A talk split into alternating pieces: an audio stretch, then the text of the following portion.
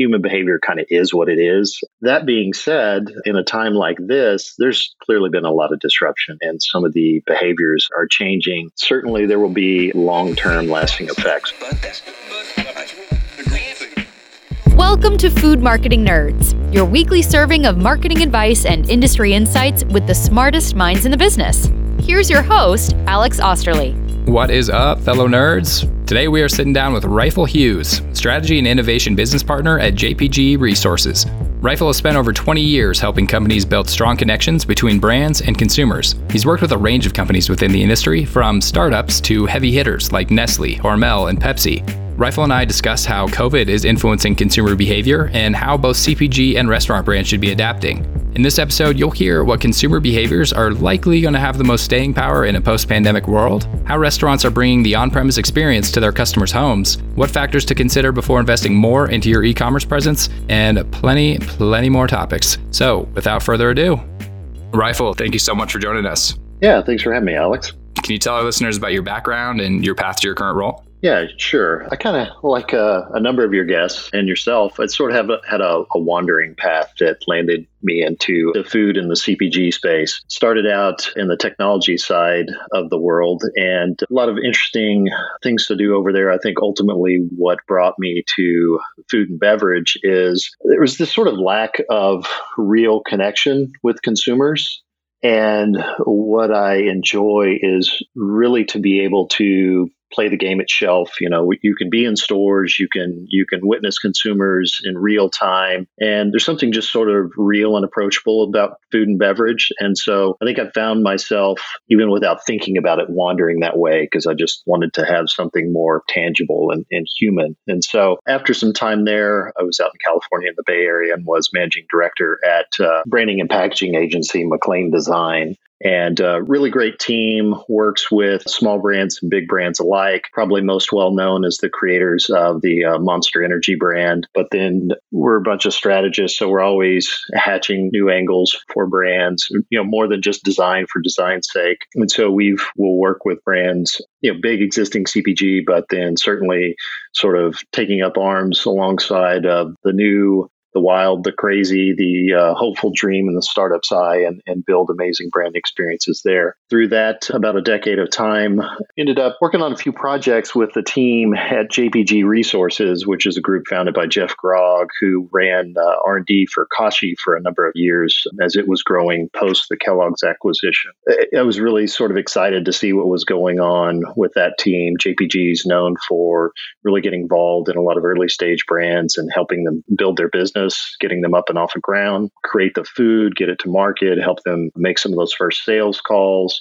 And it seemed like the next obvious step from brand strategy and, and packaging was to, to go even deeper and partner more directly with brands. And so that's been a bit of my walk really just constantly looking for deeper levels of partnership with clients, brands, whether they are these young, amazing startups or you know, there's a lot of great CPG brands that have been around for decades or even longer. There's interesting things there and they have a lot of assets and uh, they can deploy them in different ways. And so each project, each client's a little bit different. And that ultimately what keeps me moving is I think I'd get a little bit bored if I was just living in one particular area, working on one particular thing for a long period of time. Kind of like a shark, I got to keep moving.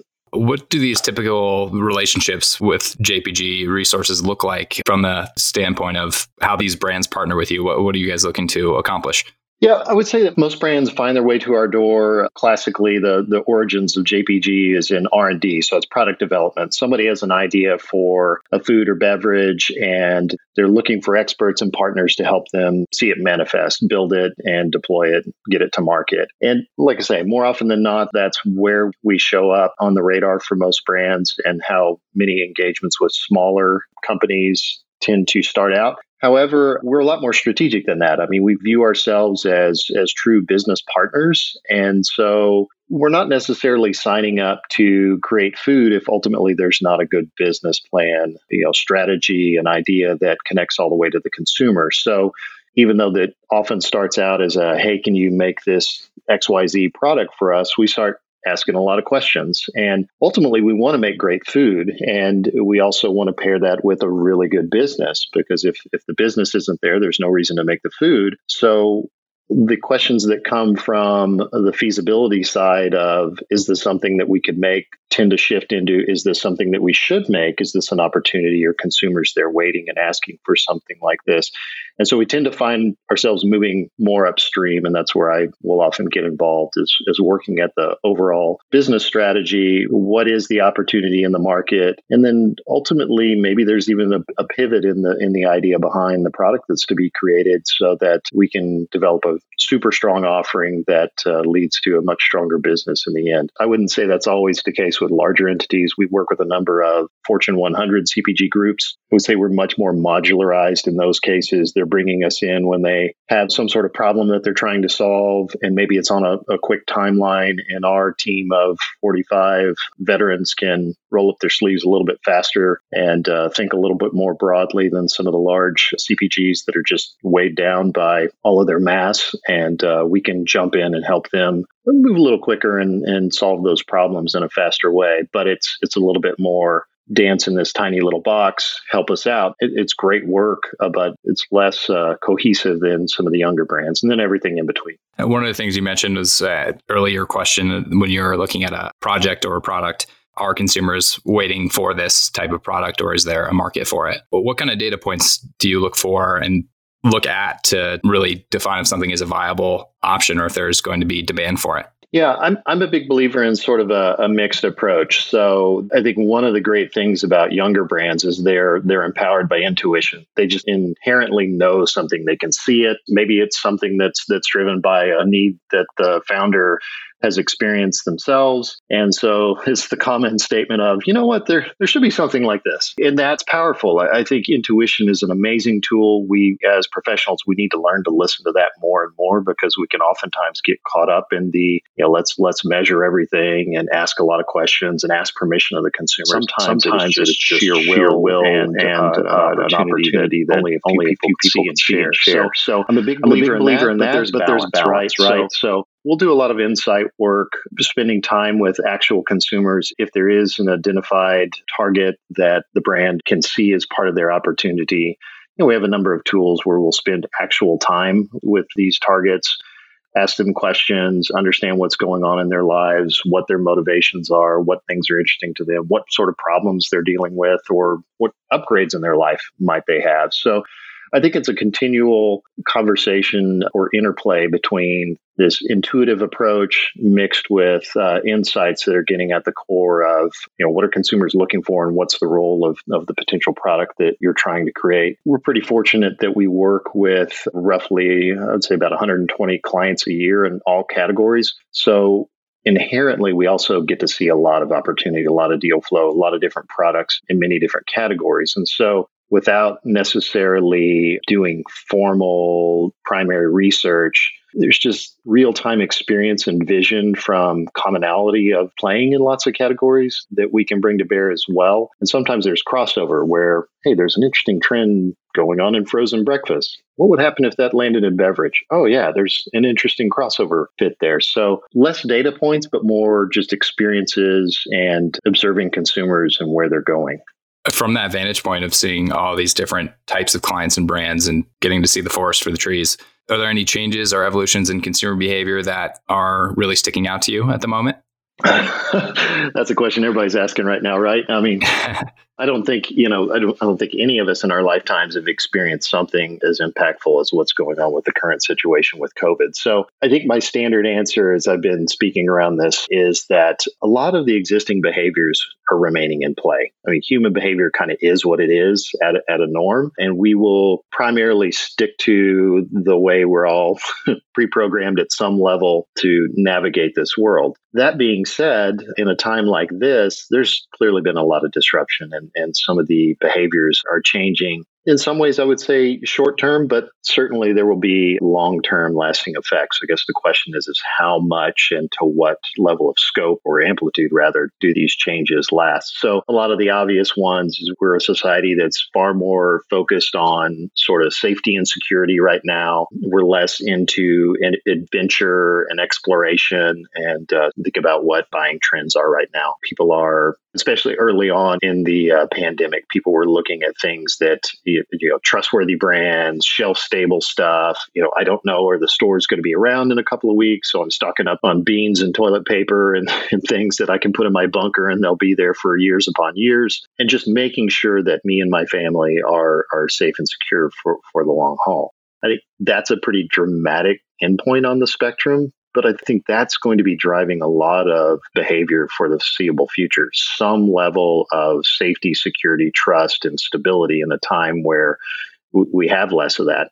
The other side of that spectrum is clearly just look at any of the headlines over the last month or so, and a lot of people are feeling pretty cooped up and cabin fever and sort of just rattling the cage to get out, sort of put that that safety line, uh, you know, counteract that a little bit just to get out of the house and get out somewhere and, and see some change of scenery. So I think those are the primary forces when I think about consumer behavior that are going to be a bit of a pendulum swing and back and forth. There's going to be this I need stability for me and my family combined with, you know, I need adventure, I need excitement, I need to shake it up, I need some distraction. And so, what is this sort of economy going back and forth between those two factors that will ultimately drive behaviors at shelf or online? So if you look at those, those are governing factors. That's why, like the trend, everybody jumped online. Well, it's because they couldn't get anything at the store. It's not like people said one day, oh, you know, that online thing sounds kind of fun. I think I'm going to start shopping on Amazon and Thrive just because I hear people talking about it. It's like, no, I can't get it. I can't get stuff at the store. So it's reactionary. I guess the question we're all asking ourselves is now that people have been introduced to something like that, you know, the convenience of shopping online and, and stuff showing up at your store, like we're all hyper addicted to from Amazon and others, is what consumers that weren't really playing in that type of product, food, beverage, what have you, acquisition, how much are they going to keep doing that versus going to their local retailer or supercenter or big box? With the uncertainty of staying power of some of these trends that move to e-commerce due to lack of a, a better option in some cases, is it worth companies who haven't established a solid base for an e-commerce presence or third-party delivery to start investing in that? Yeah, I, I, think in some ways it's it's a bit of a wake up call where everyone has to at some point. You know, most brands saw it as eh, you know we don't really need to do that. We're we're doing pretty fine over here in the traditional bricks and mortar setup, and they were able to get away with that for a long time. I would say that most brands are waking up to say we have to be in there in some form or fashion. And maybe this pandemic is a good bit of a wake up call to get us on sort of the next generation of what online retailing looks like. I'd say it's not a one size fits all. Certainly, that uh, there are brands that are going to make or, or products and, or segments that make more sense there versus those that don't. You know, anything that's perishable is still a little bit tough. Just the nature of getting low shelf life items, refrigerated, frozen. You can't put those things in warehouses, or trucking's difficult and expensive, and the sort of longer supply chains that work for buying a pack of LED light bulbs or something doesn't work when you're trying to get meat shipped to your house. And so there's definitely a breakdown where there's natural fits based on the viability of the product itself. I think one of the cautionary tales is every brand needs to consider its role online. It's not just a, hey, let everybody's going online now, let's plug it in and just set up a Shopify store and let's play with this Amazon thing and we're done. You have to go back to what is your overall business strategy? What's unique about your brand? And consider the fit of particular channels. And I think it's a time to be especially very strategic. You don't want to just be running off everywhere because it's easy to do that online. It's easy to just turn up a bunch of stores you know, click a bunch of boxes and say, all right, well, you can you can get us at all these different places. Ultimately, you have to support them all, and you have to make sure that you are doing your part to get consumers to those stores or even even your own site. There's positioning and channel fit just like there are in in a traditional space. You know, if you've got some sort of fitness oriented, better for you product, you know, there's there's obvious fits in the past like going to a, a GNC or a vitamin shop or local gyms and things like that. You have to reconsider what the position of your brand and your products are and examine those online outlets in the same similar way. Do you go to Amazon just because it's where everybody goes? Sure. But then you need to consider the, the next level of retailers and outlets online to think where are my consumers going? What's the obvious fit? Can I get some data that backs that up? And then let's make some choices about where we place our products rather than just taking this blanket approach to going everywhere and turning up all these outlets that we can. Do you find yourself more traditionally in the camp of encouraging a direct to consumer channel, like through a Shopify site, for example? Or what factors would weigh into is this the right fit for your brand? I would say I, I, try to keep an open mind on most everything. I find myself being a little bit biased in the go back to the consumer behavior standpoint. It's a little bit difficult for me to sign on to say if you look in the average pantry, there's probably, let's say, 60 to 80 brands that most consumers consume and between the pantry and the fridge or something. Are we really going to go out to 60 or 80 different sites on a weekly,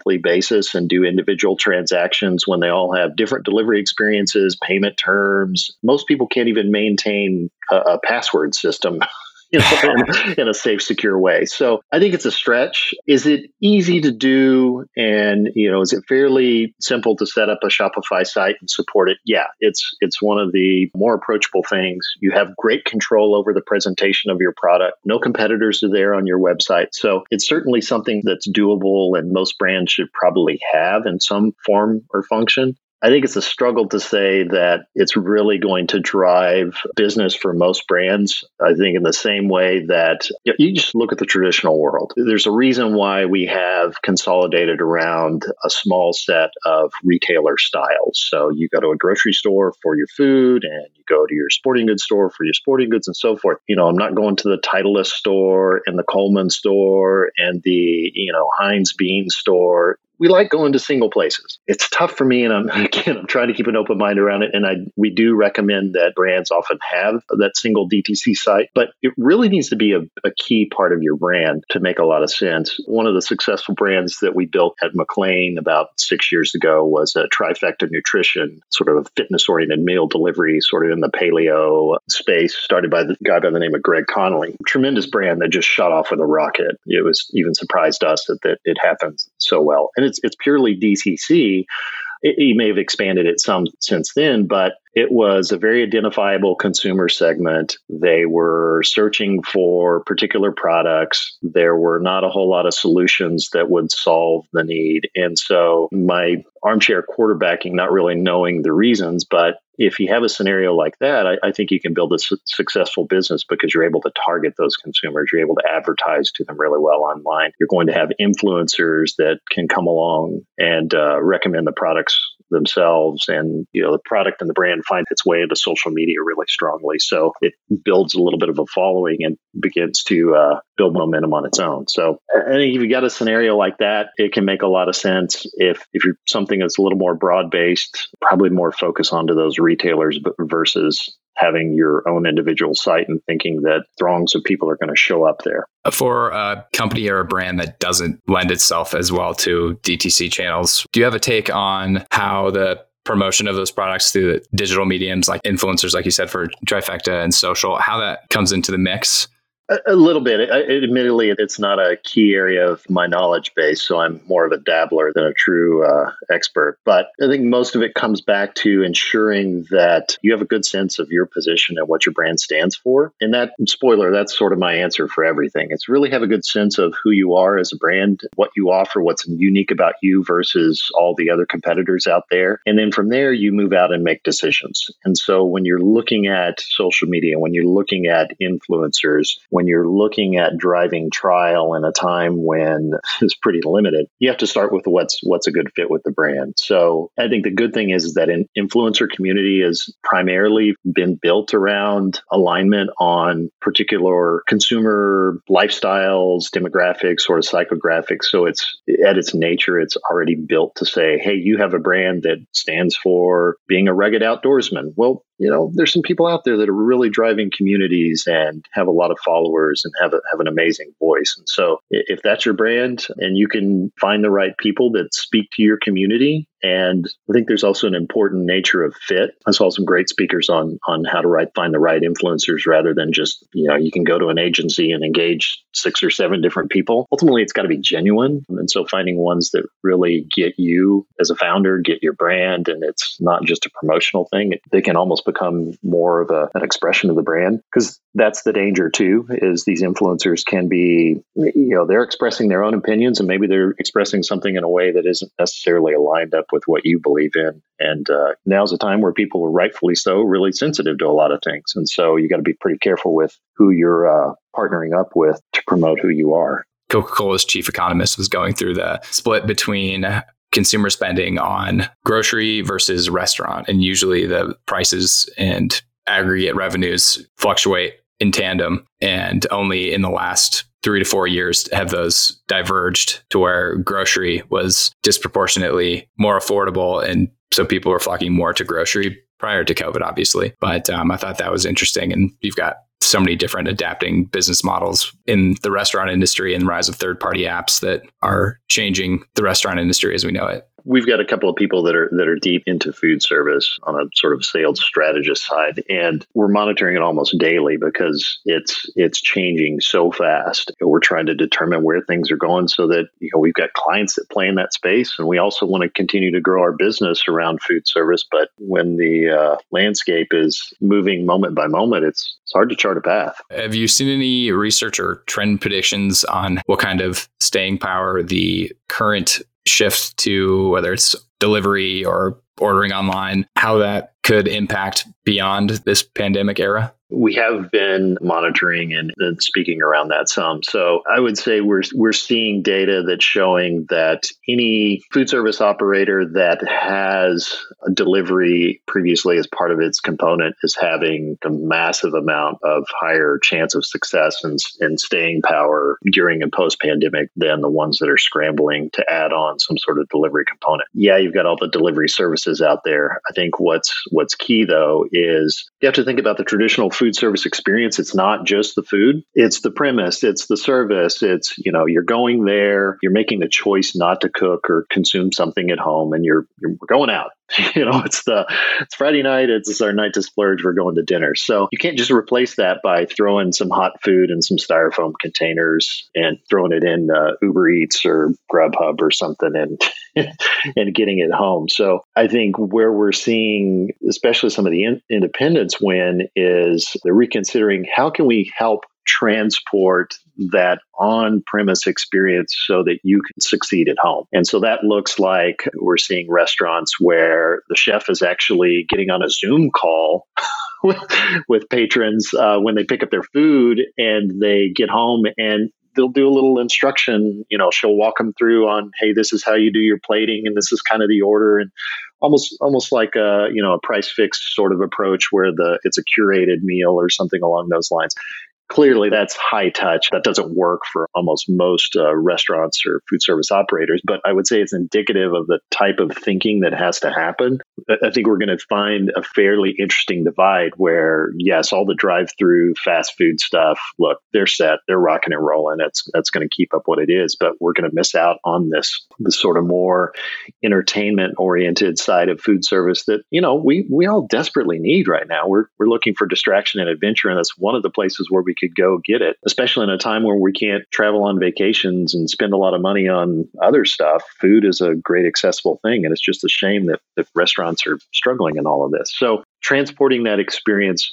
home, I think, is, is, a, is a big piece, big piece of consideration where we're we're seeing some restaurants already doing really well. I think building towards a delivery model, or maybe we're seeing a lot of conversation around the rise of ghost kitchens. They've been around for quite some time, but I mean, this is a model that is really well suited for this environment and going forward. Quick explanation for those that may not be aware Ghost Kitchen is essentially like a commercial facility. Its sole purpose is to do delivery oriented meals. So, you know, no place to go. You can't, there's not even a counter you can walk up and purchase anything. It's just they're creating food, handing it over to delivery drivers, whether their own or third parties. I think we're going to see a lot more of that build up over time. Yeah, I was uh, listening to the founder of Grubhub talk through. There are multiple ghost kitchens where it's basically a, a, warehouse. He was talking about a few in Brooklyn that they had five to six restaurant brands and really one kitchen and one warehouse that the only place that they were available for order was through Grubhub.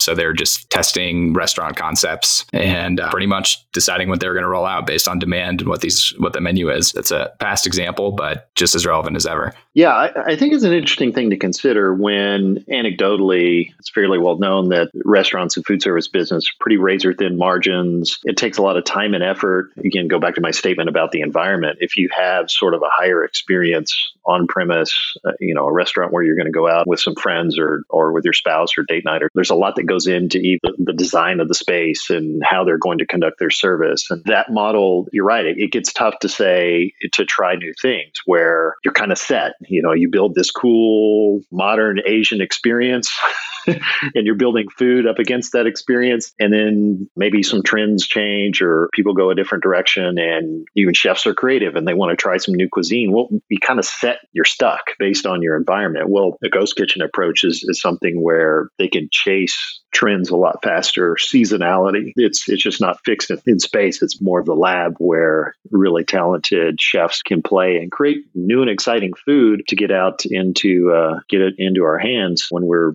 sort of looking for new options besides being at home. I mentioned at home. I mean, I think as as people return to the office in different ways too, that getting food into the workforce or on the go is is just as important as well. So you mentioned some examples of independents that are more high touch from the chef getting on a Zoom call to talk with the customers. Are there any examples that are more of an intermediary where you're trying to transport that in restaurant experience or guest experience and ambiance where it's maybe not a one to one conversation? Yeah, sort of the next order of magnitude down is how the food's packaged. There's a little bit more consideration going into how different meals are placed into various containers and uh, you know bagged up to go. But the sort of easier approachable than that one-to-one zoom call is i've seen examples of cards and guides sort of same way on maybe instead of the burger being pre-assembled the the patties over here the bread's over here and so you can put it all together and maybe they have a guide on how to do that. Or interesting notes around what you're getting to give a little bit more context and uh, background rather than just, hey, here's the thing you ordered. We're seeing lots of add ins.